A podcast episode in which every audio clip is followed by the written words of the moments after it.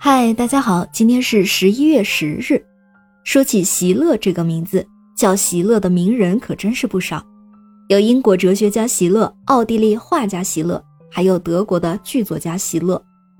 我们今天要讲的席勒正是德国剧作家席勒，他的全名非常的长，叫做约翰·克里斯托弗·弗里德里希·冯·席勒，在一七五九年十一月十日出生，今天也就是他的诞辰纪念日。通常人们省略他的全名，把他称为弗里德利希·席勒，是德国18世纪著名诗人、哲学家、历史学家和剧作家，也是德国启蒙文学的代表人物之一。席勒被公认为是德国文学史上地位仅次于歌德的伟大作家，因为创作了《欢乐颂》的歌词，他被认为是歌颂欢乐的伟大诗人。席勒在上学期间结识了心理学教师阿尔贝。并在他的影响下接触到了莎士比亚、卢梭、歌德等人的作品，在这些人的感召之下，席勒坚定地走上了文学创作的道路。从1776年开始，席勒就在杂志上发表了一些抒情诗，而席勒就读的军校被诗人舒巴特称作为奴隶养成所。但是在军校读书的经历，并没有让席勒养成奴隶的性格，反而逐渐形成了自己的反专制思想。一七七七年，席勒开始创作剧本《海盗》，花了四年的时间，席勒完成了剧本。这部剧作在曼海姆上演后，引起了巨大的反响。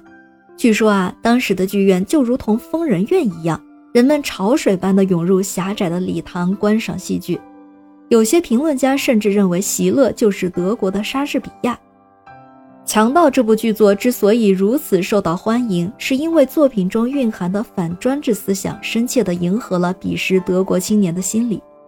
此时，德国狂飙突进运动已经发展到了高潮，而《强盗》一剧的主人公卡尔就是一个典型的狂飙突进青年形象。他不满于专制与格局并存的社会现状，却又无力改变。他追求自由，对当时的社会提出挑战。是典型的叛逆者，最后却只能悲剧收场。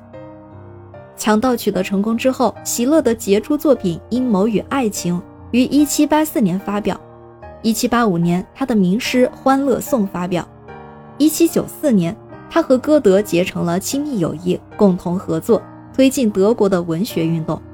他在歌德的赞助下，花了七年时间完成了巨著《华伦斯坦三部曲》，后来又写了《奥里昂的姑娘》。和威廉·退尔两部爱国主义剧本。一八零五年，席勒在贫病交迫中死去，歌德为此痛苦万分。他说：“我失去了席勒，也失去了我生命的一半。”歌德死之后，根据他的遗言，被安葬在席勒的遗体旁。感谢您收听今天的故事。咩咩 Radio 陪伴每一个今天。